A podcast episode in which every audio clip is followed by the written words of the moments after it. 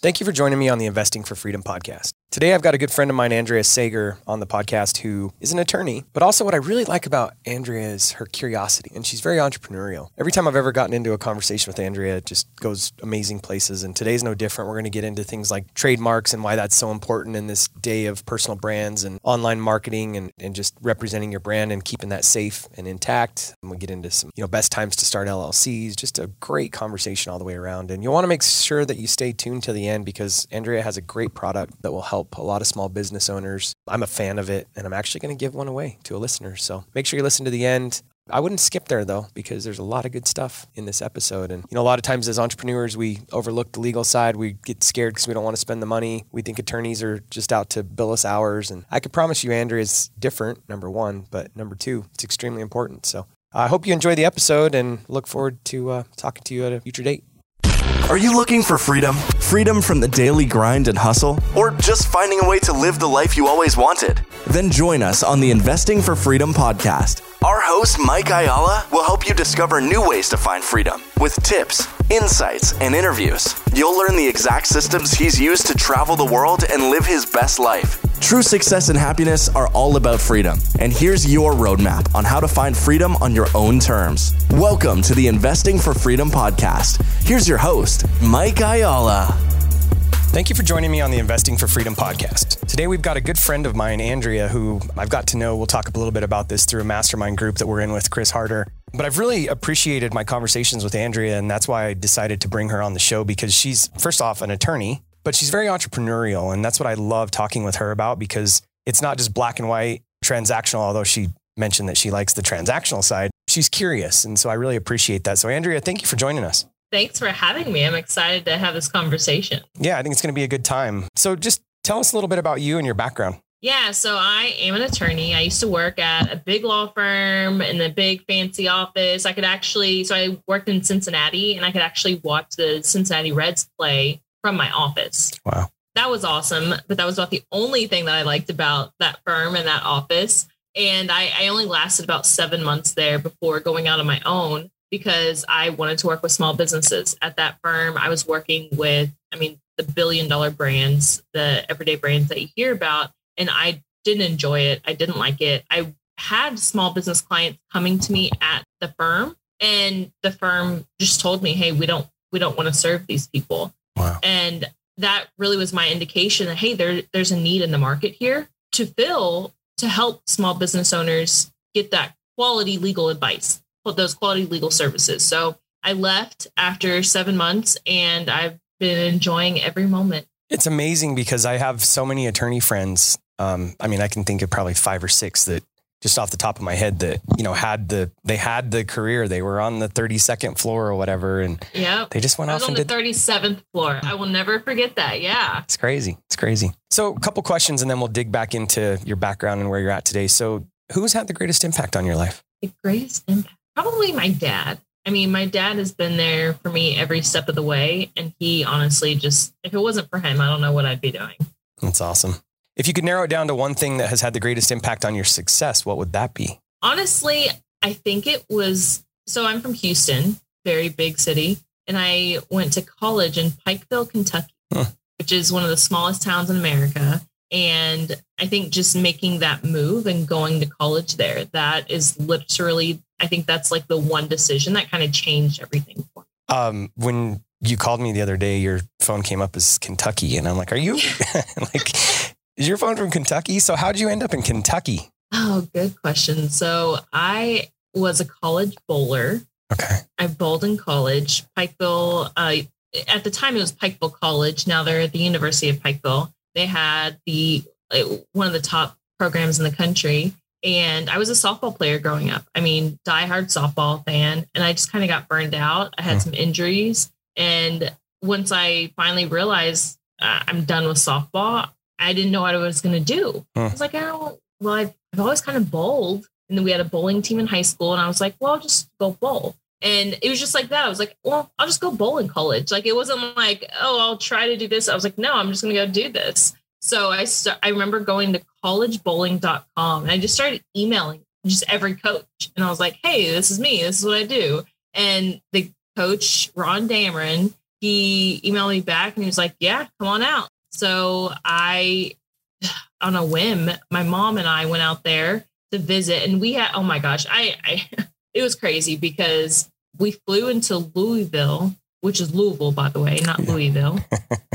and we had, we still had to drive three and a half hours to Pikeville. Wow. Yes. And here in Houston, the airport's literally 10 minutes away from my parents' house. And that was, I mean, it's just a whole day to get there. There's no direct flights. And I mean, that should have been a signal right there, Andrea. You should not go but no, I did. I, you know, I was ready for a change. I was, and everybody knew me growing up. Like, hey, you know, she's going to be the one that goes off to college, does her own thing, and I did. And I loved every second of it. When I first got there, I was bored out of my mind. I was like, what the hell am I going to do? Like, this place is awful. Like, there's nothing to do. And I learned to love it. And that I'd like to say that's truly where I grew up hmm. and became who I am today. Wow, that's amazing. I have some mobile home parks in Kentucky, and I, I, usually don't go into story mode on podcasts, but it's kind of funny. Just I got to see a different side of Kentucky because I flew into Louisville, and my regional manager had told me I'd never been to these two parks. My regional manager had told me, "Yeah, you fly into Louisville, and then the first park's like 45 minutes, and then you know I'll stay there for a couple days, and then two days later the other park's like 45 minutes, and so it was like hour and a half loop that I was going to make. Well, I get my rental car, and like three hours later, I'm still not to the first park. And I'm like, I even text her and I'm like, I thought you said this thing's like 45 minutes. I'm like, Google Maps telling me it's like three and a half hours. And what I realized, we had some tech problems getting this podcast up and going, but I realized that for some reason there was a setting on my Google Maps that had got switched to avoid all highways. And so I was oh taking the back roads like all the way to, I had just avoided freeways and I'm just like, it was a tech oh problem. Wait, so where are, where are the parks? Are you allowed? One is in yeah yeah no problem. Um, one is in West End, Kentucky, and then I have Bowling Green. Okay, so you're yeah they're all Western Kentucky. Yeah. See, I was the complete opposite side in Eastern Kentucky, and when you talk about hillbillies, Pikeville, Kentucky has those hillbillies. But oh, let me tell you, I loved it. So at the time, the former governor, Governor Paul Patton, he was the president of the school, hmm. and they have. I'm totally not like the beauty queen at all, like not a pageant person, but they have this competition called the Mount Laurel. Mount, it's the Mount Laurel competition. And basically, it's this huge festival. And behind the Derby, it's the second longest festival in Kentucky. And when I when you think Southern Belle and tradition, like this is it. Wow. Well, this competition, they had representatives from every college in Kentucky. 2012, I represented my school. And I had no idea what I was getting myself into, but the governor crowns the winner. Because the governor was our president, I got to know the governor really well, him and his wife. And through all of that, but my husband at the he was my boyfriend at the time, but we got to know the governor and his wife really well, and we became really good friends. And it like when you th- think like cliche small town Southern Belles, like that is exactly what it was, and I loved it. I mean, it, we got to know that town so well, and I I try to go back whenever I can I know this like has nothing to do with investing or anything like that, but like Pikeville, Kentucky definitely has a special place in my heart.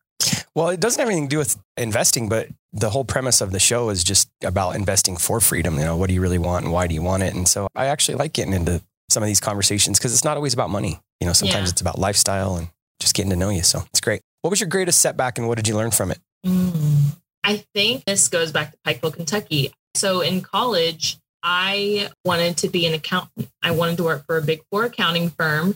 And what I learned in college was essentially like if you want to work for one of them, when you graduate, you have to intern with them. Well, they have their relationships with schools, and you want to work for them, you basically have to get this internship, and they only really hire people from certain schools. And I realized uh, I'm not going to get an internship with a big four accounting firm while in Pikeville, Kentucky. Like nobody knows what the heck this place is.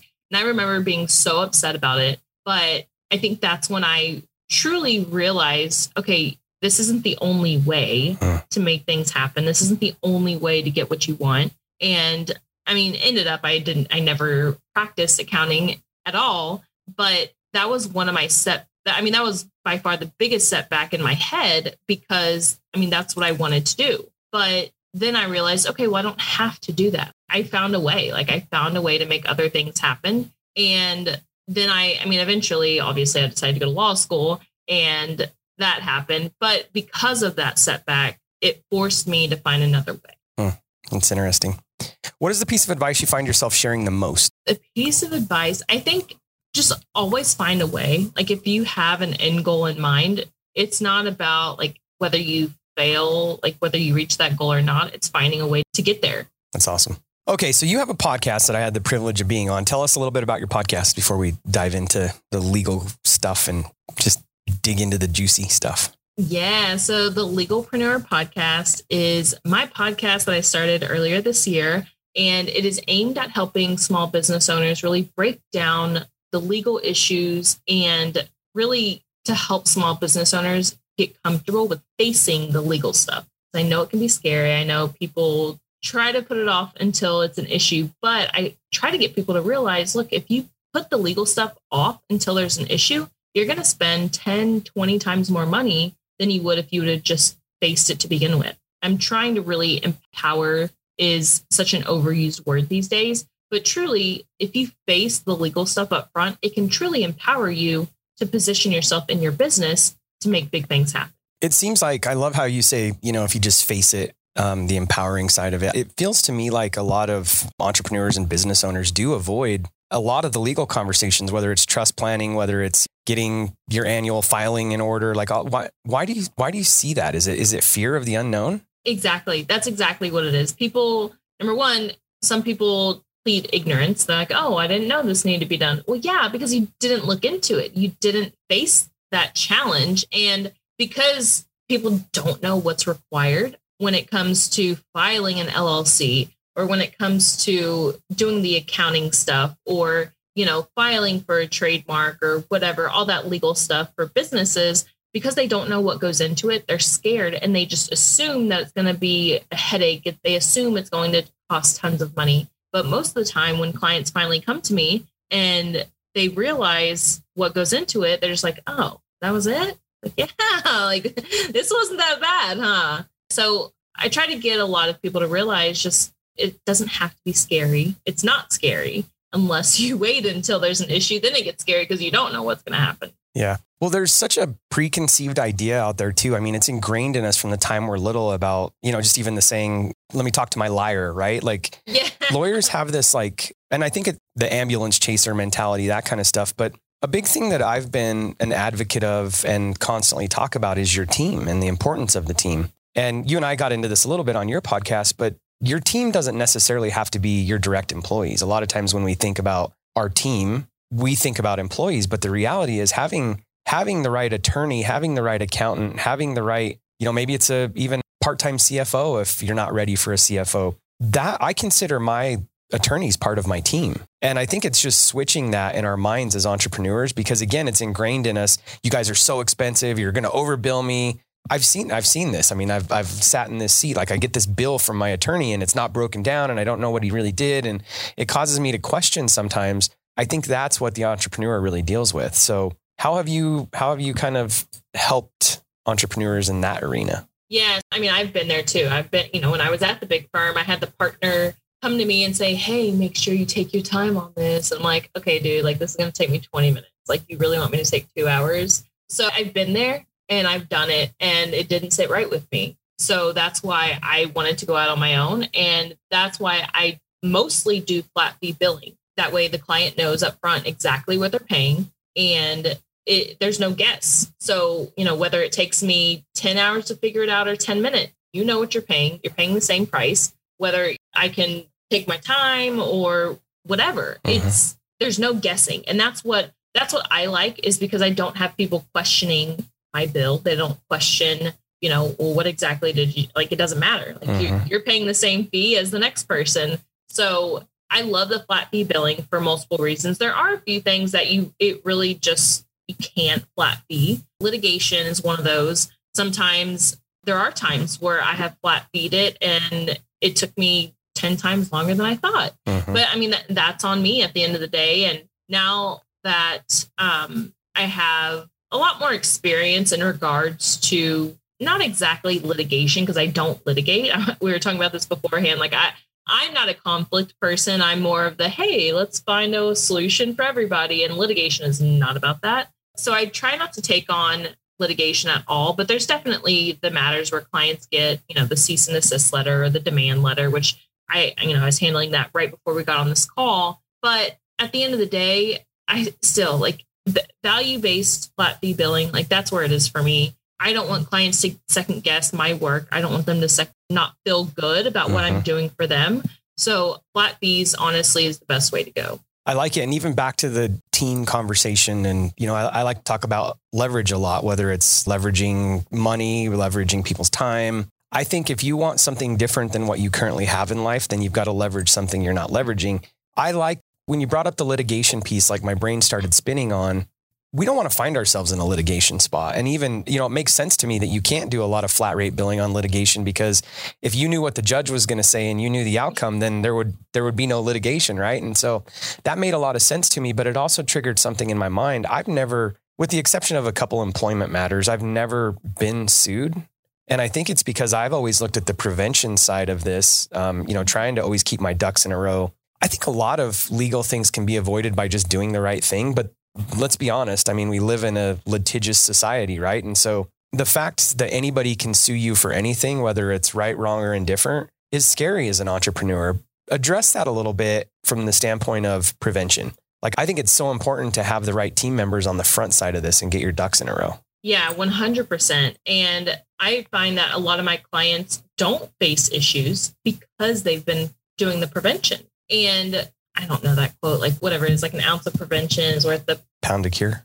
Pound of cure. There you yeah. go. And, and that's that's truly like my whole motto. I don't exactly say it nice of a quote, but I tell clients all the time, like, look, you're going to spend a little bit of money up front, mm-hmm. but that's going to prevent you from spending a hundred times more money down the road. Yeah. When there are issues. And I have those clients that I tell them, look, just spend a little bit of money up front. We'll take, get this taken care of. And then they ignore me or they're like, oh, I'll get around to it. And then the issue happens. And then they want it taken care of yesterday. I'm like, look, honey, I can't get this done for you yesterday. If you had listened to me yesterday mm-hmm. or six months ago, then we wouldn't be having this issue. And that that happens so much too frequently, but it comes up very frequently with trademarks. So what happens is, you know, somebody will come to me and they'll ask about trademarks and I'll give them my whole spiel. Look, these are our fees this is how long it takes and da da da. And they're like, oh, okay, well, I, I don't think I really need it. I haven't had any issues. I'm like, okay, yeah, you haven't had any issues yet. And then, and this this is a big one that just happened recently. She um she had talked to me for I guess a couple of months, and finally she just like ghosted me.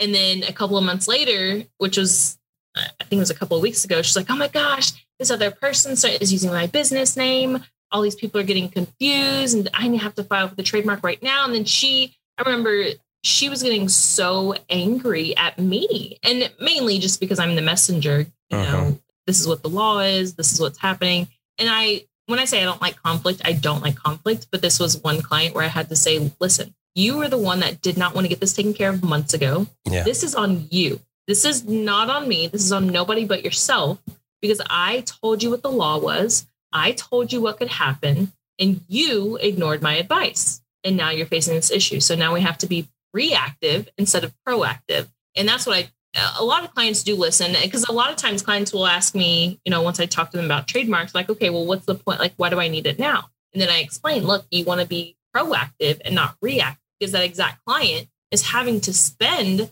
I'm not going to say 10 times more, but if she would have filed her trademark back when we originally spoke, she i mean she spent about so far about a thousand dollars extra which for some entrepreneurs like that that's nothing. But for a lot of small businesses a thousand dollars is a big chunk. Uh-huh.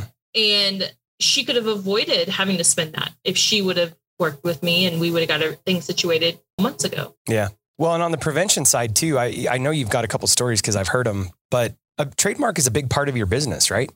Mm-hmm, absolutely. So I've learned a lot just listening to you over the last, call it four to six months on the trademark side and, and importance. And I even made a comment yesterday where I was like, I don't think I need a trademark. And you pointed it out like, you absolutely need a trademark, and here's why. But I think we would be doing our listeners an injustice if we didn't camp on the trademark thing a little bit here, because I think it's kind of ingrained in us to think that Coca Cola needs a trademark or Nike needs a trademark. But in this day and age, and probably even then it mattered because you don't know if you're going to become a Coca Cola, right? And yeah. by the time Coca Cola got big, it would be too late. So in this day and age where personal brands, our online brands, all of that, our social media handles, all of that stuff can be and is really valuable. So enlighten us a little bit on name trademarks and all that stuff and why we should trademark whatever it is we're doing. Yeah, so first I'll tell you what a trademark is, and then I'll tell you why it's so much more important today than it was 15, 20 years ago. So a trademark identifies your brand.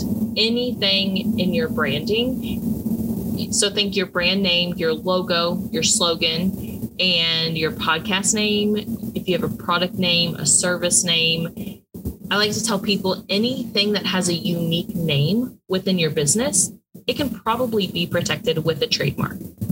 And the trademark aims to protect against likelihood of consumer confusion. So what you want to avoid is somebody shopping with you instead of they're shopping with you, but they think they're shopping with somebody else. But because the names are so similar, they were confused to think that you were that other person. Huh. That is what trademark infringement is. And it happens all the time. Now, it doesn't matter if it's the same exact name or not. If the names are similar enough, that consumers are likely to be confused, then it's infringement. So my law firm is Andrea Sager Law. If there's an Andrea Sager legal out there, that's infringement. If there's Andrea Sager spelled differently, that's infringement. Andrea Seeger, Andrea Seeger Law Firm, or any combination like that, it's likely to cause confusion. So it's trademark infringement. It does not have to be the same exact name. Now, the big thing about trademarks is that in order to get a federal trademark registration, you have to be doing business in more than one state. Sometimes it's harder to identify. So if you have a podcast, presumably people can listen to that in every single state. So you're eligible for federal protection. However, if you have a local restaurant, if you're only local and you don't deliver out of state, or if you don't have more than one location, you're not eligible for federal protection. Huh. Now, the reason why trademarks are so much more important today than they were 15, 20 years ago is because of the internet. Everybody's doing business online today. You know, 20 years ago, 30 years ago, you're in Arizona, your product may not have been as accessible by somebody in New York 30 years ago. But today, anybody can buy anything anywhere in the world. So essentially, you're a national business the moment you publish your website. Huh. Even, I mean, once you have a Facebook group, anybody in the world can find you. Anybody in the world can purchase from you. So the internet is essentially in all the new media, podcasting, that's the reason why trademarks are so much more important. And for small businesses, it's everything uh-huh. because it's so much more efficient to enforce your trademark online than it is by having to file a lawsuit. Because this is what happens. A client gets a federal trademark registration.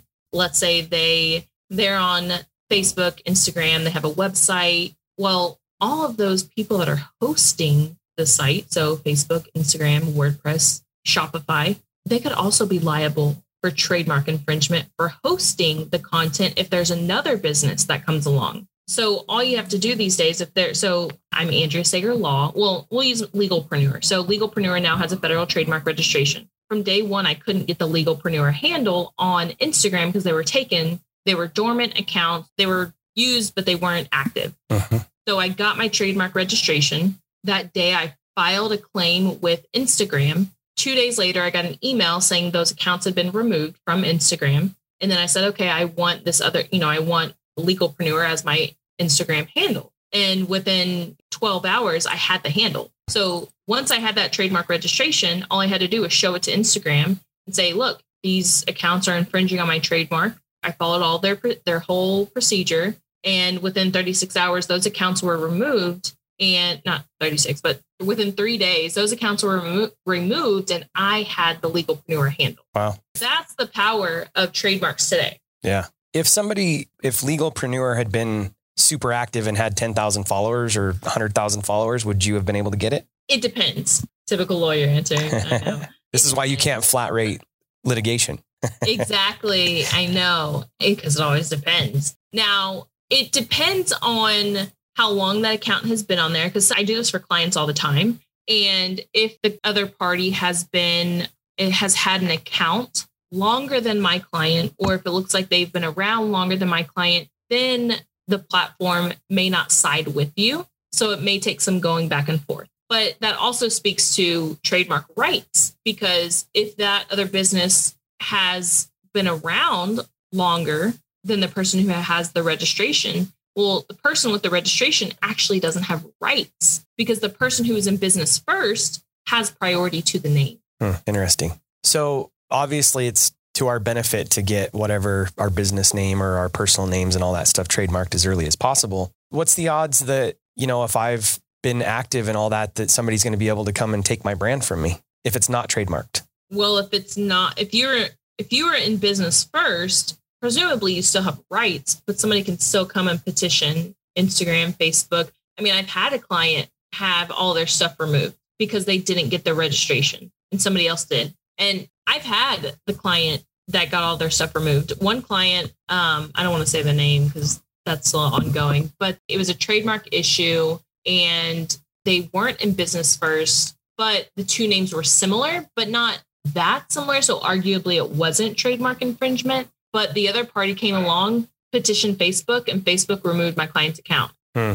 So sometimes it just depends who you get over at Facebook, Instagram, Shopify, WordPress, whoever you're petitioning. So we have one right now that we've been going back and forth on Facebook. And this one, it's the same exact. So it's like AB and the our client is AB and the other one is AB boutique. And I'm like, the boutique doesn't matter. Like it's still trademark infringement. And some people at Facebook, if one person sees it, yeah, automatically it'd be removed. But this one person, they won't remove it, keep having to submit our claim. So sometimes it just takes a couple of times. But again, petitioning, once you have the registration, it's very, very powerful online. And same goes for a podcast. You can petition iTunes all the podcast platforms once you have your registration. Because once you have your registration, presumably that shows you have definitive trademark rights, and those platforms don't want to be sued as well for trademark infringement for hosting that content. This is so valuable and informative. I just get mind blown every time we start talking about this because it's like the ounce of prevention is worth a pound of cure. Like when you look at you work with some really big brands, um, which again, we don't need to get into the specifics, but these online brands can be worth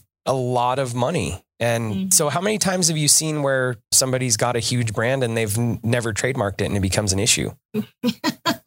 I just had this huge one. She she has a boutique. Uh, so I used to own a clothing boutique, and that's why I work with a ton of boutique a ton of boutiques now. Well, this one, she's been like global boutique of the year, like this humongous boutique in Texas. And I've been telling her for years, like, hey, you need a trademark, you need a trademark. Well, now she's finally got moving on it because somebody else came along and started using the name. And she's not headache wanting it to be done yesterday because she knows like it takes a while and she should have listened to me months ago. But luckily, the other brands, the other brand has not filed for a trademark, so that's not an issue. But I do have an, another one where Barnes and Noble, they started like this new campaign or something that was using my client's trademark. Mm. And at the end of the day, there's only so much that I can do at a low rate. And at the end of the day, like if you want me to, to continue fighting, like I don't work for free. Like, mm-hmm. I don't work for free. Yeah.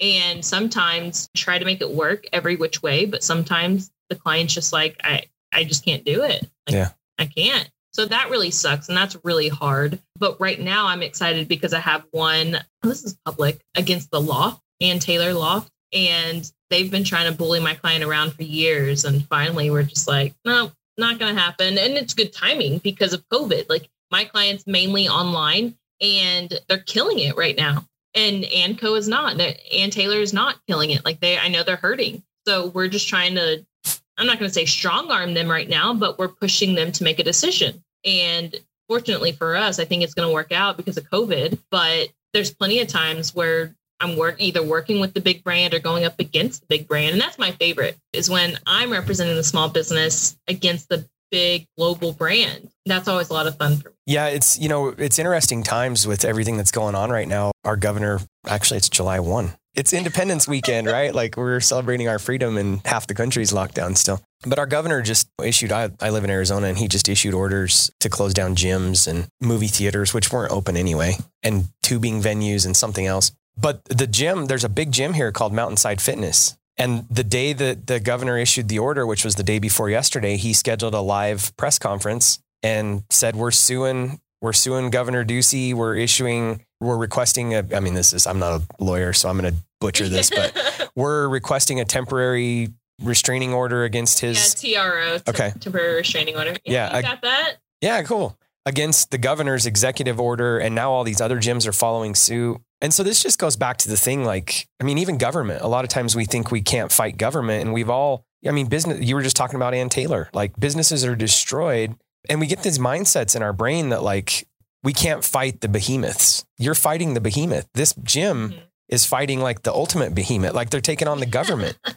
and I'm just like, this is an exciting time actually, because you said you're excited about this because they've been bullying your client forever. And I'm not here to get political, but at the same time, too, like businesses sometimes are fighting to their death Yeah. and we always have legal recourse. And so I don't think that there's ever been a more important time to have this conversation about the prevention side of it. So uh, from the trademark front, just I know it can vary, but I mean, does it cost like a million dollars to get a trademark? No, absolutely not. No, and that's what I try to tell clients. I'm like, look, I know you hear about Apple and Samsung battling it out in their billion dollar legal battle, paying millions in legal fees. But guess what? That's not going to happen to you. Mm-hmm. If you, especially if you prevent the issue. So with us, trademarks range from 1400 to 1850.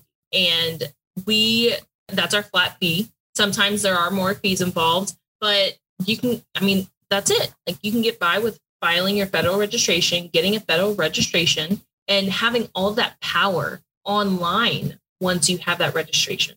I love it. Yeah, because a lot of times I think we think in our heads that this is a ten thousand dollar venture, a fifty thousand dollar venture, and so again, back to that ounce of prevention. I mean, when we hear these stories and everything else, I mean, you don't want to put your blood, sweat, and tears into. Even if you think you have something, you should Mhm. probably invest the fourteen hundred to eighteen hundred. I get into conversations all the time. Which, by the way, this is probably a good time to bring up your legal vault, which we'll get into here in a second. But I get into conversations all the time with early business owners, startups, um, early investors, and they're always asking, when's the right time to to start an LLC? And I'm like, like yesterday, right? I just don't. Un- That's such a big one because there's a lot of misinformation, especially from accountants, because accountants are worried about your financial picture. I am worried about your overall liability picture. And because of that, I typically have a different answer from most accounts. And and the accountant will say, "Oh, well, wait till you're making this amount of money." Your the LLC, all it does is protect you liability wise. It protects you personally from liability. It has nothing to do with your accounting. Has nothing to do with how you file your taxes. You file taxes the same way when Mhm. you're a sole proprietor as if you are a single member LLC. Mhm. So I tell people all the time, look, you need to file as soon as possible. And I explain once you have that LLC, they can't come after your personal assets. Yep. And that's what you have to protect. You have, even though you're the sole owner, and I know this can be hard for some people to grasp because it's like, hey, I'm the sole owner. Like, why do I, you know, I, things aren't separate. It's just me. But no, you now have a business which is completely separate from you as a person. Mhm. Because if you get sued in your business and they get a judgment against you and you can't pay that from your business, they can now come after your house, your Mhm. car, all of your personal assets. They can come after that if you do not have an LLC. Mhm. So yeah, I, I can go off all day because like it frustrates me when people because you can go to any business Facebook group and say, hey, when should I file for an LLC or should I be an LLC or an S corp? And that's a whole another story. But with an LLC, most accounts will uh, they'll say, you know, wait till you're making a hundred thousand dollars or whatever. No, you need to file as soon as possible to get that liability protection. What accountants are worried about for the hundred thousand dollar mark, you're a sole owner. That's when you should also normally, depending on what your expenses are, that's when you should also file as an S corp. And that the S corp, that's when you have the difference in the tax structure, the different tax filing status. Mhm. I don't want to get into all that, but that's typically what the accountant is worried about. They're not worried, they don't know about the liability stuff. So they just counsel you on the numbers. Just know that if you're a sole owner in your business, you need to file as an LLC as soon as possible. It has nothing to do with your taxes. So, just again, I want to make sure we get into the legal vault or whatever you're calling it because that's powerful. But just to kind of piggyback on that, I've thought about this so many times, and there's some. We'll talk about real estate investing, but even from a business front, the minute we start a business or the minute we buy our first rental, we just created so again, anybody can sue you for anything. Yep. Somebody could be walking down your sidewalk and trip and fall and sue you, right? And so I'm a big proponent. Like, how much does it cost, generally speaking, to start an LLC? It varies by state, but it can be anywhere from fifty dollars. Some states are 50, most states are fifty dollars, hundred dollars to file. Some st- California is ninety, but you have to pay the eight hundred dollar franchise tax. A lot of northeastern states are five hundred. And then getting an operating agreement and that kind of stuff. I mean, tack all yeah, that. yeah. So I mean, we charge so we charge six fifty plus your state's filing fees. Okay, so let's just say in some of the most expensive states, like I file most of my stuff in Wyoming and Nevada. Wyoming is our preference because it's cheaper. I like Nevada because it's where I'm from and I understand it. But Nevada like doubled their fees like a few years ago. And so then made Wyoming like there's just some reasons why we like Wyoming, but Nevada was almost just as good. But then when Nevada like doubled their fees, we're like, well, let's go to Wyoming. But when I look at okay, so even all in, let's just say that you've got to spend 12 1200 bucks a year or depending on what state you're in or even to start it up. You buy your first rental and somebody sues you and they get some kind of judgment against you. Like you said, they can go after all your personal stuff. I'm sitting here just thinking, this is something that, and maybe you have some kind of checkup plan, but this is something that we need to not think about once and early. We need to continue to think about this. As we're having this conversation, and I got to fix this before somebody hears this and sues me. As we're having this conversation, I'm thinking about it. I have a truck in my personal name that is actually my son's truck that I've paid off. And even though I've got my legal structures and everything set up, like that doesn't mean that somebody can't come after you or whatever. And like, I'm just thinking about that. I need to get that truck transferred to my son Yeah. because it's his truck. Like I gave it to him, But it's still in my name and I'm the one holding all the liability and risk. And I'm just constantly thinking about this. And so to spend 1200 bucks and then the annual fees every year is a small price to pay for somebody being able to come after you and take your personal residence or my son's truck from me. Um, if I didn't have all these LLCs, and even though I do have all that, and I feel like I've got a pretty good legal structure, I still need to get that out of my name because it's not my truck, it's his truck. And I mean, even if I died tomorrow, like all my kids are nice, thankfully, but you never know, right? Like the trust planning, all that stuff is so important because it's his truck, but it's in my name. And so if one of the other kids got vindictive, they could come take their truck. And we're talking about a small truck, it's not a big deal. But as we grow and progress, just like we're talking about our trademark and our brand, we need to make sure we protect that. We work so hard. We work so hard in our businesses and as a W 2 earner, savings and investments that we have. We work so hard to just have somebody come in like Ann Taylor and bully you around and take your brand from you, take your clients from you.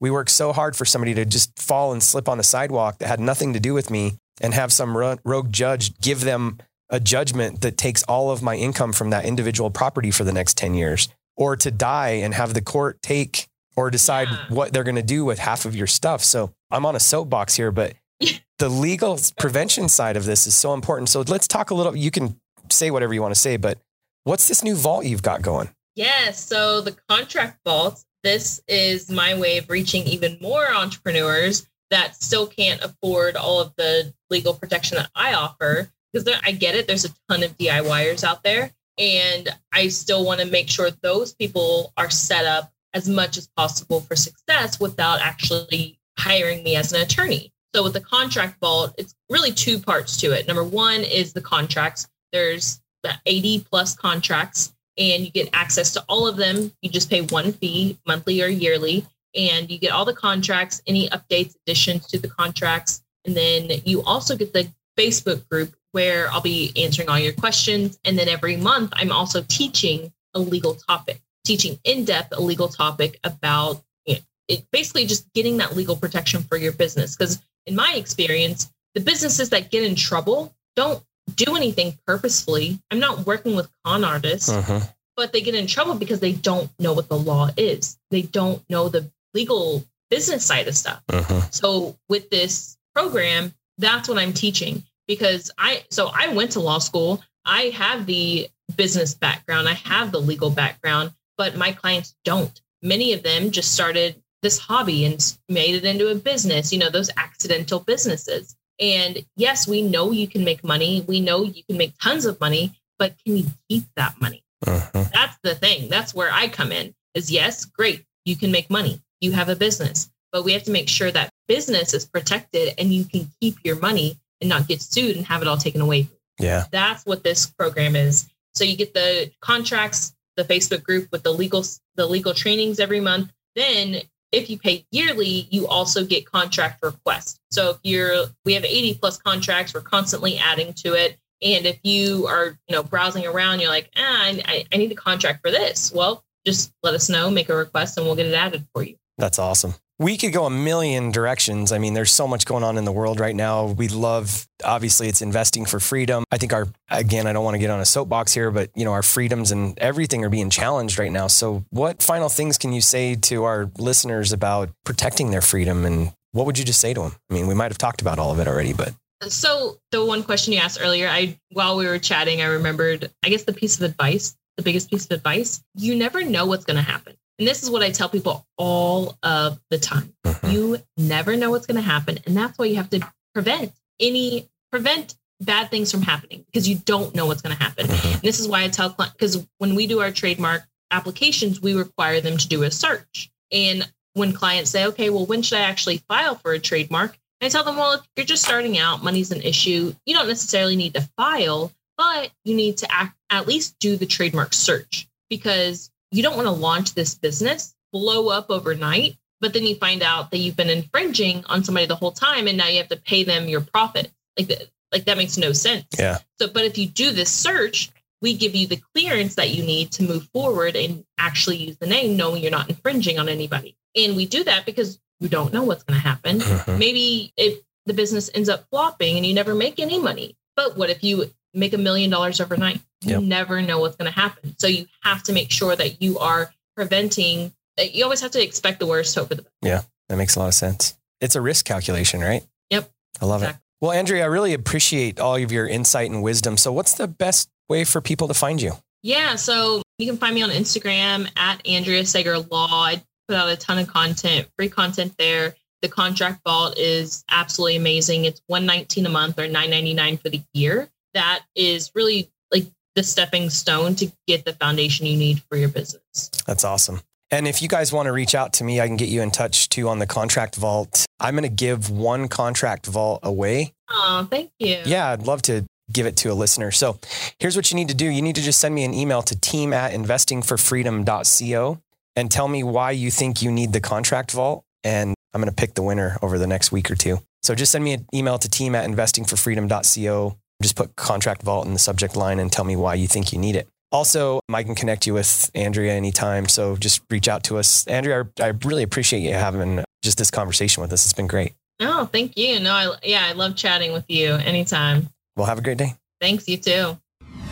If you found value in this episode and you know someone who's wanting to start or move further along in their journey toward investing for freedom, I would be forever grateful if you would share this show with them and help me get this message out to more listeners. Also, if you enjoy what you've heard, I would appreciate it if you'd take 30 seconds and leave me a five star review and share this with your friends. And until the next episode, cheers to moving further along in your journey of investing for freedom.